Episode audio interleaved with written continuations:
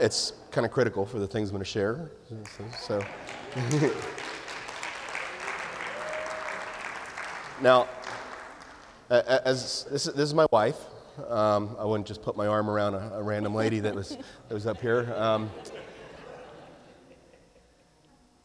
everything that people associate with Mother's Day, she's walked through. She lost her mother when she was just a kid. And when we first started dating, when we were just kids, there was profound pain that was still there. Um, she grew up in an abusive household. She had to, she had to go through that. We lost a, child in a tragic way. Um, she's, had, she's had to deal with that. We're looking at a series on contentment, and she, all those things being true, is a picture of biblical contentment. You are my hero.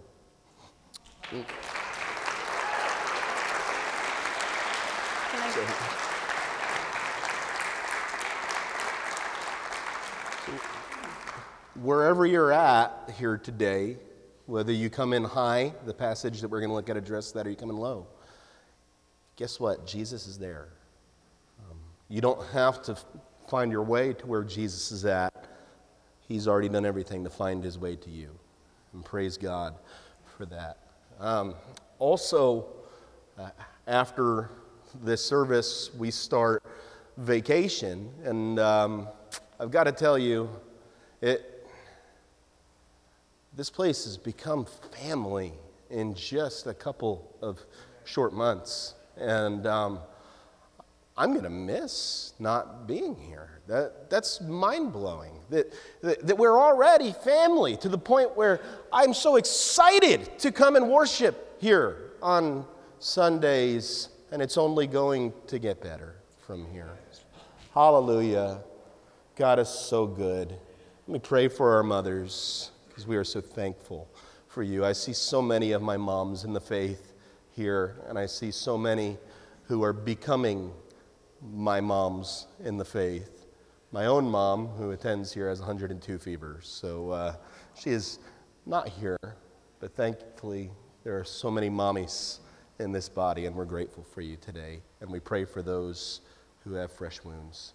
Jesus, thank you for a time to set aside to give gratitude for our mothers, for our wives.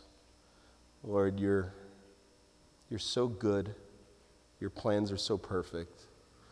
Thank you for the wife that you've given to me and the mother to my children. Thank you for the dozens upon dozens, um, becoming in the hundreds of women that we have here who adore Jesus and are an example of his light to a dark generation. Pray for our time in the scriptures that you would illuminate your word and empower the preaching of it. In Jesus' name, amen. All right, if you would turn to Philippians chapter 4, um, it is hot as can be up here, so goodbye, jacket. I don't like jackets anyway, I do it for you. If it were up to me, I would be in my pajamas and flip flops.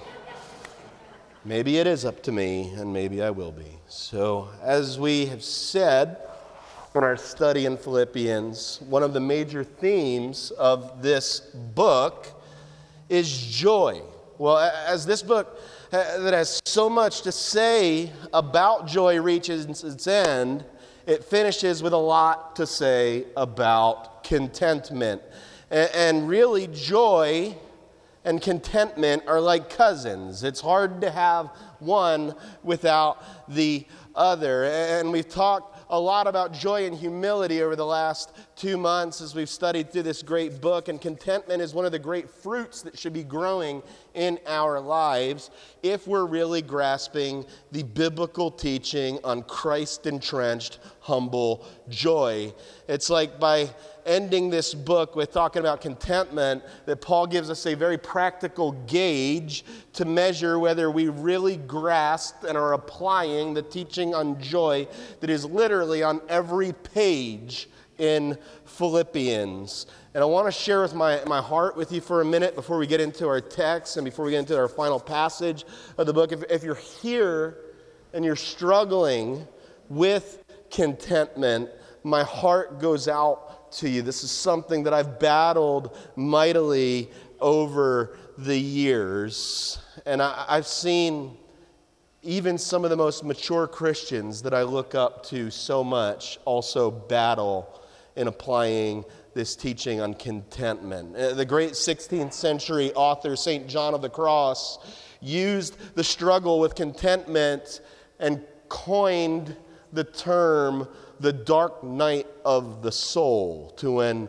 contentment is just so fleeting that it seems as if we just cannot find it and we cannot come back to it. Years later, the great author C.S. Lewis would write just extensively about the dark night of the soul in so much of his writings, and he would battle with contentment and joylessness to the point where he, if you look through some of his writings, he would even write that he felt like frequently giving up. That's how deep he struggled. Thankfully, Jesus wouldn't let him. Throughout the scriptures, we see examples of righteous people who loved Jesus, who wrestled with contentment mightily. I mean, how often do you hear the psalmist crying out things like, Lord, where are you?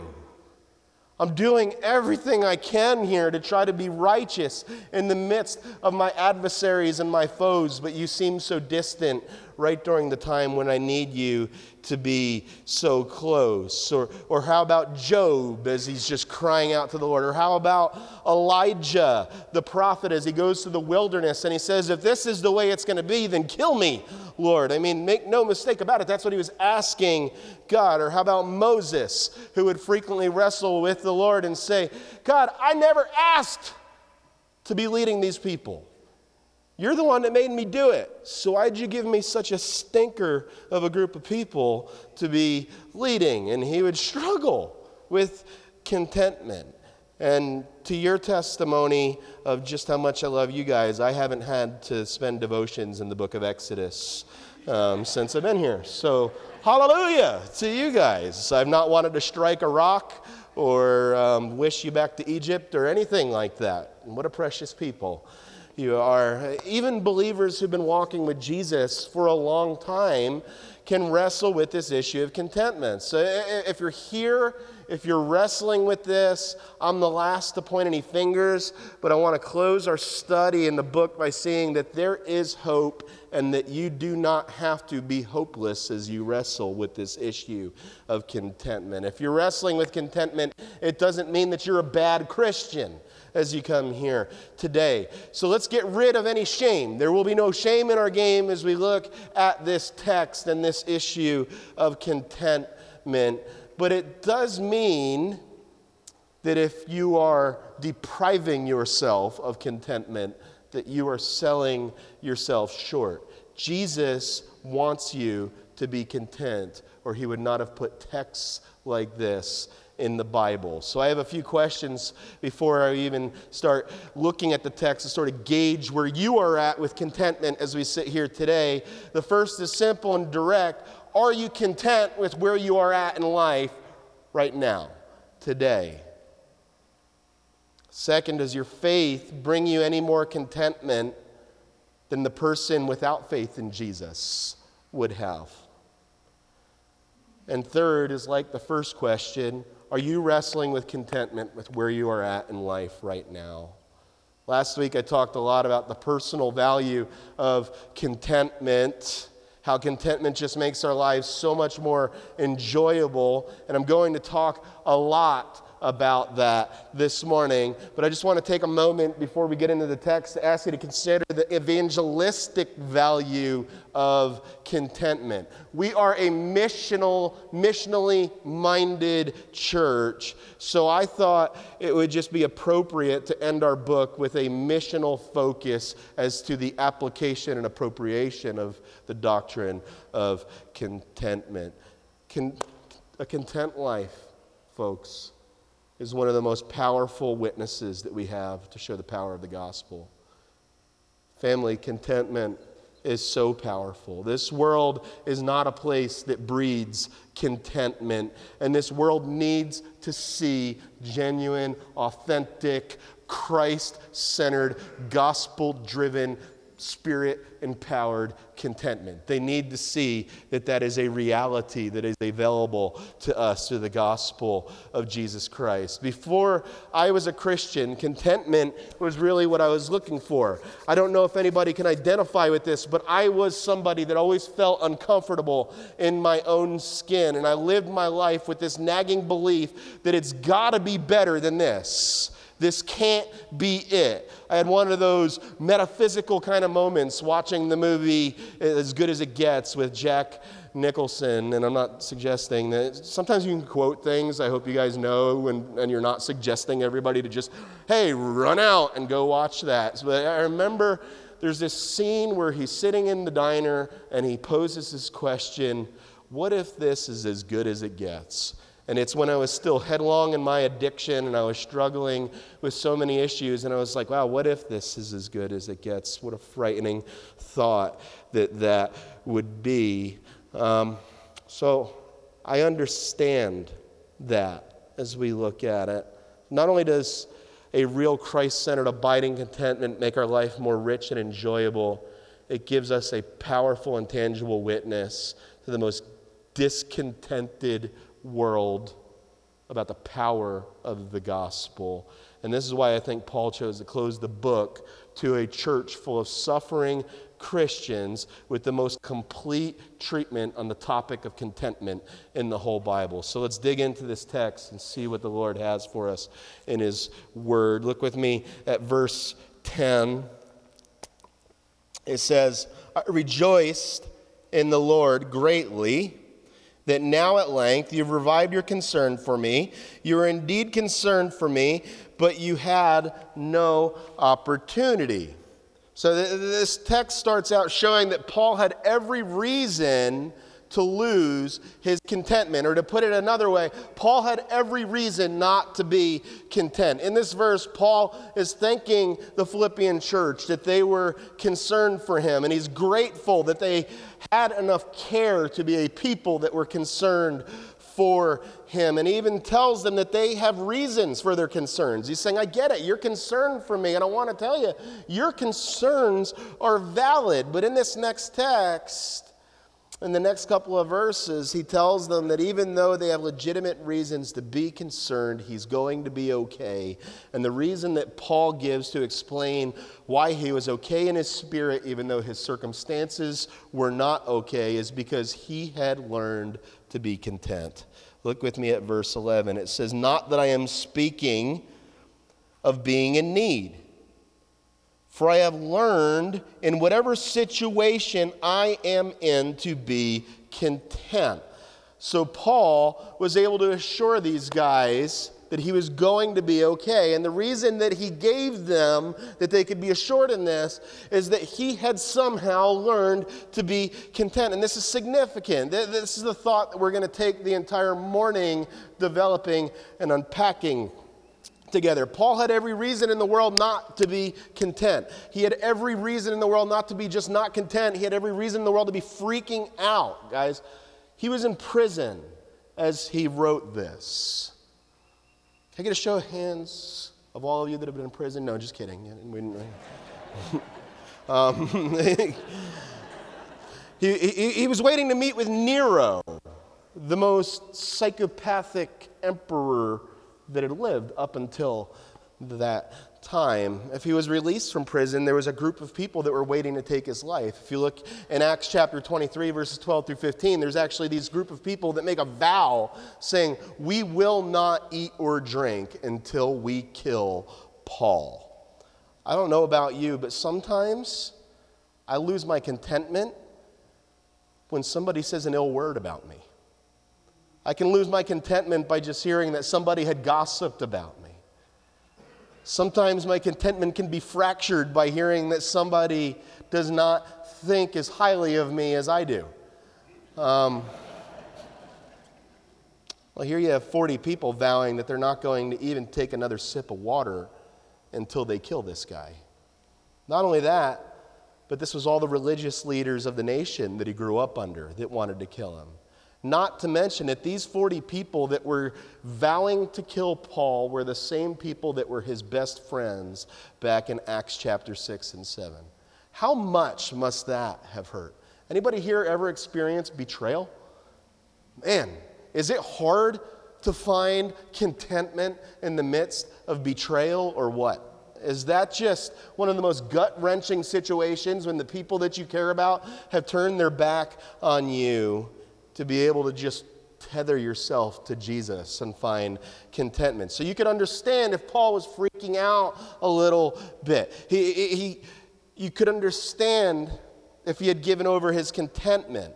But in the midst of his world falling apart all around him, he was able to experience that which he had talked about back in verse 7 the peace that surpasses all understanding, guarding his heart and his mind. And he actually has peace. It's not just theoretical peace. This guy had the right to pen these words because he was living it out. He discovered the secret of being content.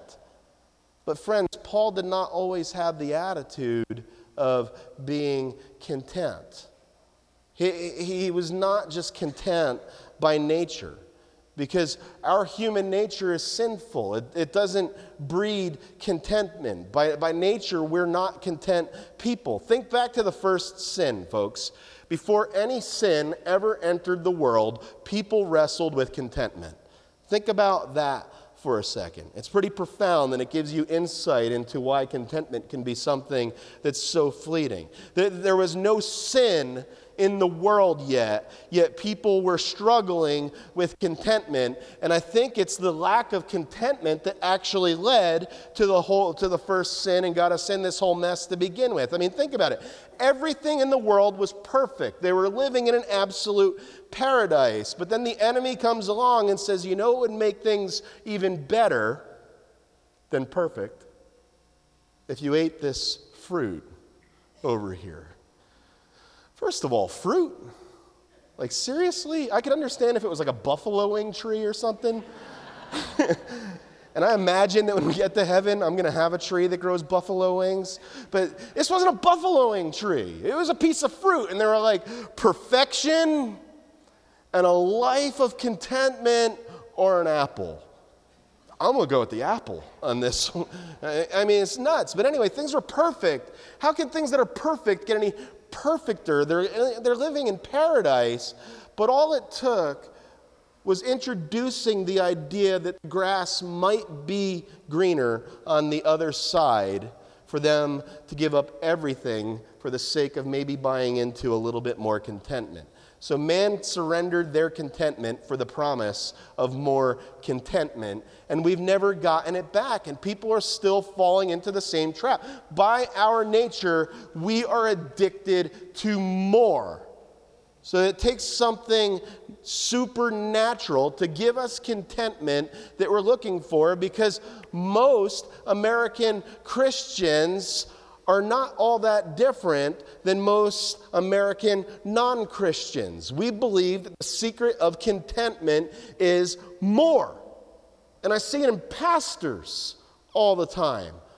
I heard a story by C.S. Lewis that I think illustrates this so perfectly. He says it's the story of a rich industrialist who is disturbed to find a fisherman sitting lazily beside his boat. And he says, Why aren't you out there fishing? He asked. Well, because I've caught enough fish for today, said the fisherman. Well, why don't you catch more fish than you need? The rich man asked. Well, what would I do with them? You could earn more money, as the guy grew impatient and said you could buy a better boat so that you could go deeper and catch more fish. And then you could purchase nylon nets and get even more fish. And then pretty soon you could make more money, and soon you'd have a fleet of boats and you'd be rich like me. So the fisherman asked, Well, then what would I do? Well, then you could sit back and enjoy life, said the industrialist. What do you think I'm doing right now? The fisherman replied as he looked peacefully out at the sea. But isn't that at the heart of what it means to be wrestling with contentment? People look at contentment as if it's something that's so out there to attain or something that is inside of us to tap into rather than something that can be grasped because of Jesus. But the key word in the passage is learned. Paul, by nature, had the same restless spirit that we're born with, but he learned to be content. So, so we can't just write off his contentment as if Paul had some unique wiring that allowed for him to keep from obsessing over his circumstances. And we can't excuse our lack of contentment by just looking at Paul and saying, well, that's Paul. And Paul is different. I, I think that part of it is that this guy had gone through so much in life that he knew that it wouldn't make sense to wait for everything to be perfect in order to be content. He finally accepted that there was never going to be a time where everything was going to be perfect on this side of heaven. And most of us really struggle with accepting that simple reality. We give lip service to the devastating effects of sin upon the earth, but we still believe in the back of our mind that we might someday have a perfect utopia on this side of glory. And just as a little tangent, having perfect circumstances, family, is an illusion. It's never going to happen on this side of heaven. It's a lie from the enemy to keep us from enjoying life and enjoying Christ in the present. Paul knew that he needed to learn to be content even if his situation never improved beyond what it was at the current time that he was in. Think about that versus the way that the world looks at contentment. Let me, let me go back and read what I just said. Paul knew that he needed to learn to be content, even if the situation that he was in never improved beyond where he was at in his current time. I'm sure that when Paul began to understand contentment, that it was a breakthrough in his life. When he started to realize that he didn't need to buy the lie, you don't have to believe the enemy that you cannot be content in what you're facing. Family, as you sit here today, if the enemy has been whispering that in your ear, you don't have to believe the lie that you can't be content in the middle of what you're facing. You don't have to wait for everything to change in order to experience contentment. You can, on the merits of what Jesus Christ has done for you on the cross, experience contentment right now. Amen? And I'm sure that when Paul began to understand this, it was one of the most amazing truths that he could ever come to understand. Because when you begin to understand that you don't have to wait for your circumstances to change in order to be content, it's going to be a breakthrough for you too. Because isn't contentment the thing that everybody is seeking? I mean, think about it. Isn't what most people do, or most of the things that are being done, because we hope that someday we'll be able to find contentment, that we'll be able to fill the void inside, that we'll be able to scratch the itch that we don't even know how to find the genesis from. Everybody wants to be content. Everybody wants to believe that if everything lined up just right, that we would be able to be content. Somebody once said, It's not our circumstances that create our contentment or discontentment, it's us. Listen, folks, discontent people will not be content no matter what happens to their circumstances. Let me repeat that. Discontent people will not be content no matter what happens to their circumstances. Do you understand that? If you're a discontent person, you are not going to find contentment by simply having your circumstances change. You'll just find new reasons to be discontent. That's human nature. Too many people rob themselves of the joy of being content because they keep thinking that contentment is something that they're going to find later. Well, we'll find it after we've worked out all of our issues. Folks, I hope you know the Bible well enough, or at least know yourself well enough to know that you're never going to work out all of your issues. If you plan on it, you've picked the wrong church, man. because I am a festering bowl of issues. I don't care. That's not self abasement, me saying that, because so are you. And I'm not picking on you. It's just the truth, man. If, if we had the opportunity to work out all of our issues, we wouldn't need a gospel.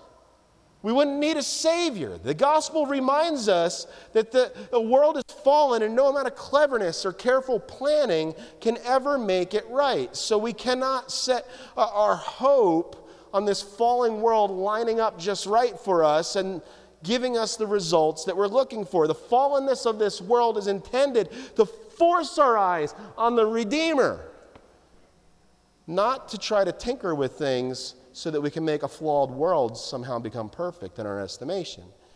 You see in this passage that Paul did not just seek contentment, he found it through Jesus. That's what gives us hope. That's the hope that you find in this passage. He found the secret of being content. And the secret to finding content is not complex and it's not a secret. In fact, it's too simple. And it's so simple that people can be dismissive of it by saying, Oh, I, have heard that before, or that's easy for you to say, but I have real problems going on in my life. That's probably the most common way that people cut themselves off from the biblical teaching of contentment is they minimize other people's problems, which is a form of judging. I'm just going to let you know. They minimize other people's problems as if they're not as real as their problems, and then they maximize their own so that I can hold on to my sinful attitude, insulate myself, and create this perfect storm to where nobody can call me on the fact that I've not tapped in to biblical contentment. Well, if you came here having real problems today, welcome. Jesus said that he didn't come for those who didn't. He said, I didn't, the, the healthy, they don't need a physician. I've come to call the sick. I've come to call those who understand they have real problems and they need a Savior.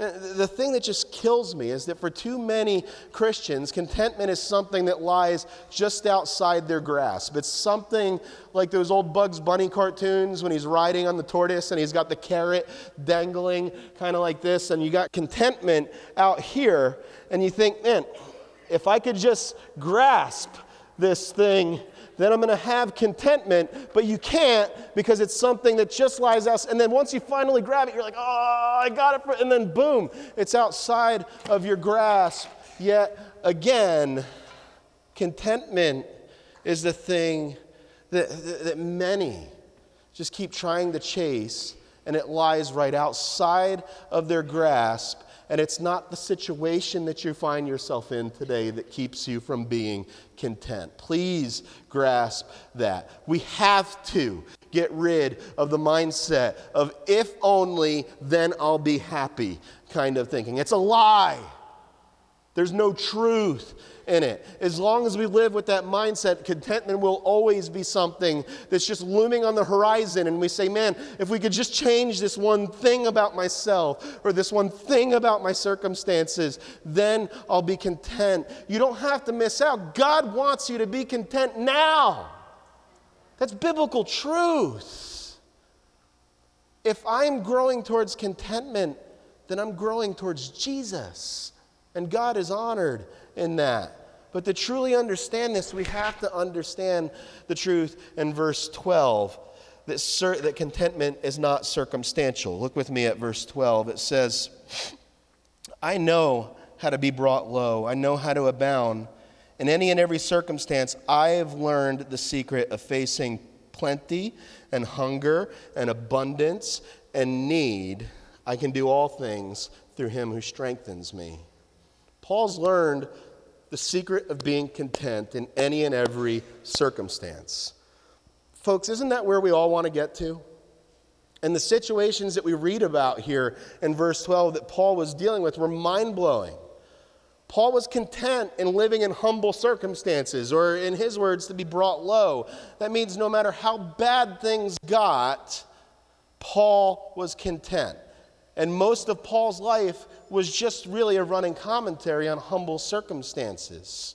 And when you see that Paul was content in living in these humble circumstances, it shows you that contentment has to run deeper than being something that's circumstantial. It was not this cheesy, everything is perfect, slap on a smile Sunday morning Christianity contentment that we're talking about here. He said, under the inspiration of the Holy Spirit, I've learned to be truly content in these humble circumstances. But understand this, folks, there's nothing special about Paul. There's nothing unique about Paul that gave him the ability to do this. The, Paul, the Bible does not hold up Paul so that we could look at, the, at Paul and say, hey, we need to be more like Paul. As Paul shares about the contentment that he found, the whole point is to give glory to Christ. Then he says that he learned to be content in the midst of prosperity or abundance. And I know what some of you are probably thinking. Hey, I'd like to try to be content with a little bit of abundance.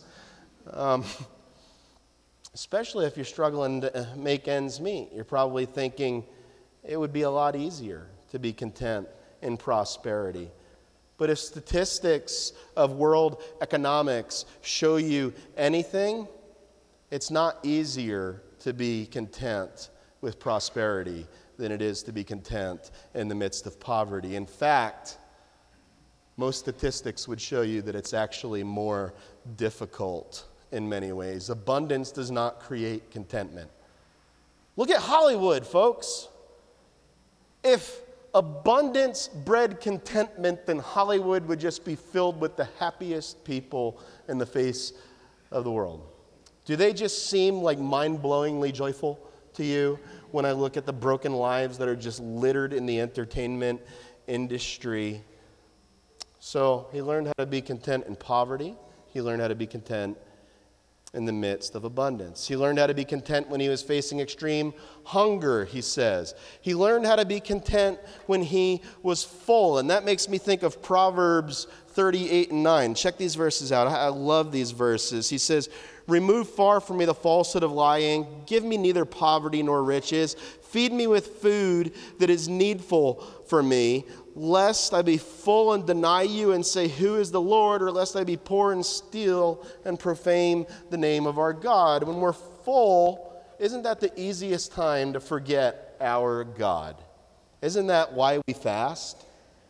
And forgetting God is the quickest route to losing your contentment. Uh, he even goes on to say that he is content when he's in the midst of great need. I'm so grateful for this part of the verse being in there because most of the conversations that I have with people about the lack of contentment come back to this issue right here that people have been tricked into believing that they will be content as long as some significant need that they feel is met. If they were able to get the job that they were applying for, if they were able to sell their house, if they were able to get the health issue solved that they were struggling with, if they got the raise that they needed to give them a few extra bucks, if the boy that they like just liked them back, what happens when you get it and you're still not content?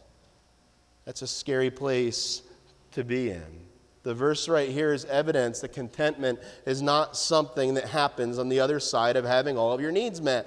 Paul learned to be content in the midst of needs. So, why is he content in the midst of all this? Because Paul did not have the if only mindset. If only this happened, then I would be happy. If only this were to change, then I would be content. Paul decided to learn to be content in the midst of his stuff, according to verse 12. And it says that he learned to be content. I love the tense of the Greek verb here. It doesn't just mean that he learned to, and it was like, well, I learned that lesson, been there, done that, moved on. It means he consciously decided to. It means that he made this continual, ongoing decision. It wasn't just a one time deal. That's why I love Greek because there are tenses that just are so much more nuanced than English. Paul continually had to make the decision to be content. It was part of him putting on his armor every morning. As I was preparing, my children helped me this morning to to create my, my armor. They made me my, my, my armor of contentment, and, the, and they didn't make this. I, lo- I love this bad boy here, but it was part of putting on the armor. So, how did he do it? What is the secret to being content? It tells you right in verse 13. He says, I can do all things through Christ who strengthened me. Jesus was the secret to being content. And man, is this one of the most abused verses in Scripture. God didn't give us that verse so Tim Tebow could write it on the eye black before he goes to play football. That's not why Philippians 4:13 was given to us. The all things is just so badly taken out of context in this passage. The all things that Paul is talking about in the context here is the ability to be content in any and every situation. Paul is saying, Look, I know my situation looks hopeless. And there is no reason that I should be content right now, but I can do all things, even being content in the midst of the most horrific season of my life, because of Christ who is actively strengthening me. The all things is contextually linked to contentment in this passage, and it proves that not only is contentment not circumstantial, it's not something that is inside of you that you're waiting to pull out. Before I was a Christian, contentment was the thing that I looked for the most. I'm convinced that every drug I've ever did, I'm convinced that anything I've ever tried to do to get outside of myself that I did was because I did not feel content in my own skin, and I was just trying to find contentment. So I would read these books, these spiritual books that would tell you that contentment comes by looking inside and finding the real inner you, whatever that means. I don't want to find the real inner me. I still remember this guy sharing the gospel with me one time, and he asked, So, how's this jacked up dude supposed to look into his jacked up heart? And then in his jacked up mind, put it all together and find contentment. And it was just like, mind blown. Contentment doesn't come from your circumstances, but it doesn't come from looking inside yourself either. Contentment comes from Jesus supplying us with strength that we otherwise would not have had. You will never have perfect circumstances that will give you contentment. Your sin sick heart will never find peace in any way other than the way that Paul is prescribing. Contentment comes through Jesus supplying the strength that we need. Each of us is brought to this place, and we're probably brought there daily where we have something that would steal our contentment. And we can decide to look elsewhere for that contentment, or we can decide, I'm going to stand firm on the rock of Jesus Christ for that contentment the ones that pursue Christ are the ones who are going to be content. Can I get an amen? So, if Jesus is the secret to being content, then why are there so many discontent Christians? That's the question, right? That's really what it comes down to. Is anybody else asking themselves that as we're listening to this little um, story that we are looking at? Let's personalize it. If Jesus is the secret to being content, and I know Jesus, then how come I'm not content? The answer goes back to the same answer that started this problem way back in the garden to begin with truly not believing that Jesus is enough. So we look for other places to try to find contentment. We believe that Jesus plus something will give us the contentment that we're craving. Jesus plus financial stability. Jesus plus change in our living situation. And then we're surprised to find out when you get that plus that you're still in the midst of a disaster. The verse doesn't say, I can do all things through Christ plus Jesus doing everything the way I want him to, and that strengthens me. We know it's a lie, but it's one that we can be so easily deceived by. All of the circumstances in the book of Philippians were designed to cast their eyes squarely on Jesus as the sole means of strength. Not Jesus plus the situation changing, not Jesus plus some kind of inner strength that you find through intestinal fortitude. No, it's Jesus Jesus is the one that strengthens us. If I was to ask you the application of the sermon this morning, it's an easy one. You could just answer back, go ahead, do it. Jesus, right? that's, a, that's a great one. Somebody says, What'd you learn in church today? Jesus. It's a same thing our Sunday school kids are learning. All of the circumstances in the book of Philippians were designed to teach them to cast their eyes squarely on Jesus, to fix their eyes onto the heavens, because that's where our help comes from. And let me close with this. Part of being, uh, being in the body of Christ is critical for lasting contentment. Look at verses 14 and 15. It says, Yet it was kind of you to share my trouble. And the Philippians, you Philippians yourselves know that in the beginning of the gospel, when I was in Macedonia, no church entered into partnership with me in giving and receiving except for you only. So Paul closes the letter by telling the church that they are such an encouragement to him along the way. Brothers and sisters, we need the body of Christ if we're going to live the content Christian life. That's why Hebrews tells us to encourage one another day after day, as long as it's still called today, lest any of you become hardened in your isolation by the deceitfulness of sin. Paul received so much joy and encouragement that he was able to experience contentment because of Jesus, but also because he experienced Jesus in and through the church of Jesus Christ.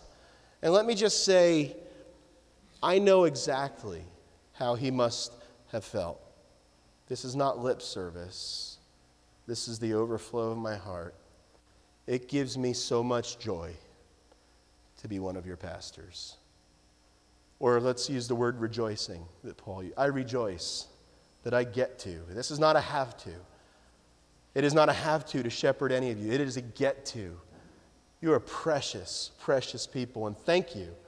Who am I that I should have the privilege to be able to be a pastor to you people. You guys help encourage me towards contentment. Thank you. Uh, I don't have to say that. I don't get a raise from saying that. I'm not looking for any benefit. From, it's the truth. And you need to know it that you people are just profoundly special. But that's what the body of Christ is designed for, family.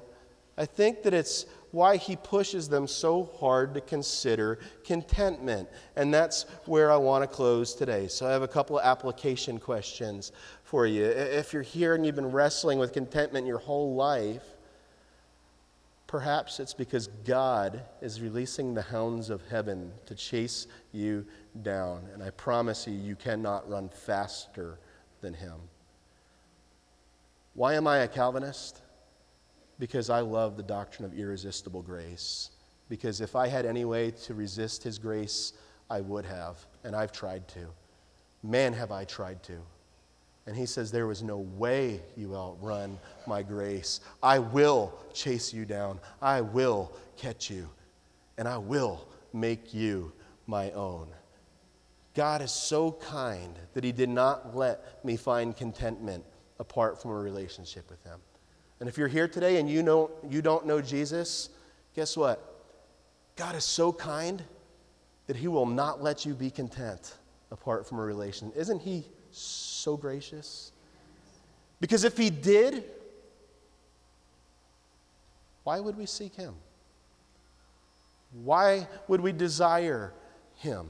The thing that you think might give you. I, I always used to have this belief I'll come to Jesus later in life. When I'm old, man, when I'm done having fun, I, I, just need to do my thing, and then I'm going to come to Christ. Doing my thing almost crushed me on my way to trying to find contentment because God is good. If He's pursuing you and you're running, He will begin to make those footsteps louder because He's in love with you. If you're a Christian and you've been struggling with contentment, First of all, I just want you to know welcome. You're home. You can share that. You don't have to be ashamed of that. Understand where you're at. More importantly, Jesus understands where you're at. You don't have to struggle alone. That's what the body of Christ is here for. You don't just have to c- accept the fact that contentment is going to be something out there and it's going to be something that is fleeting. Contentment is one of the gifts that was purchased for you at the cross. When Jesus said, It is finished, he didn't just mean the grave, folks.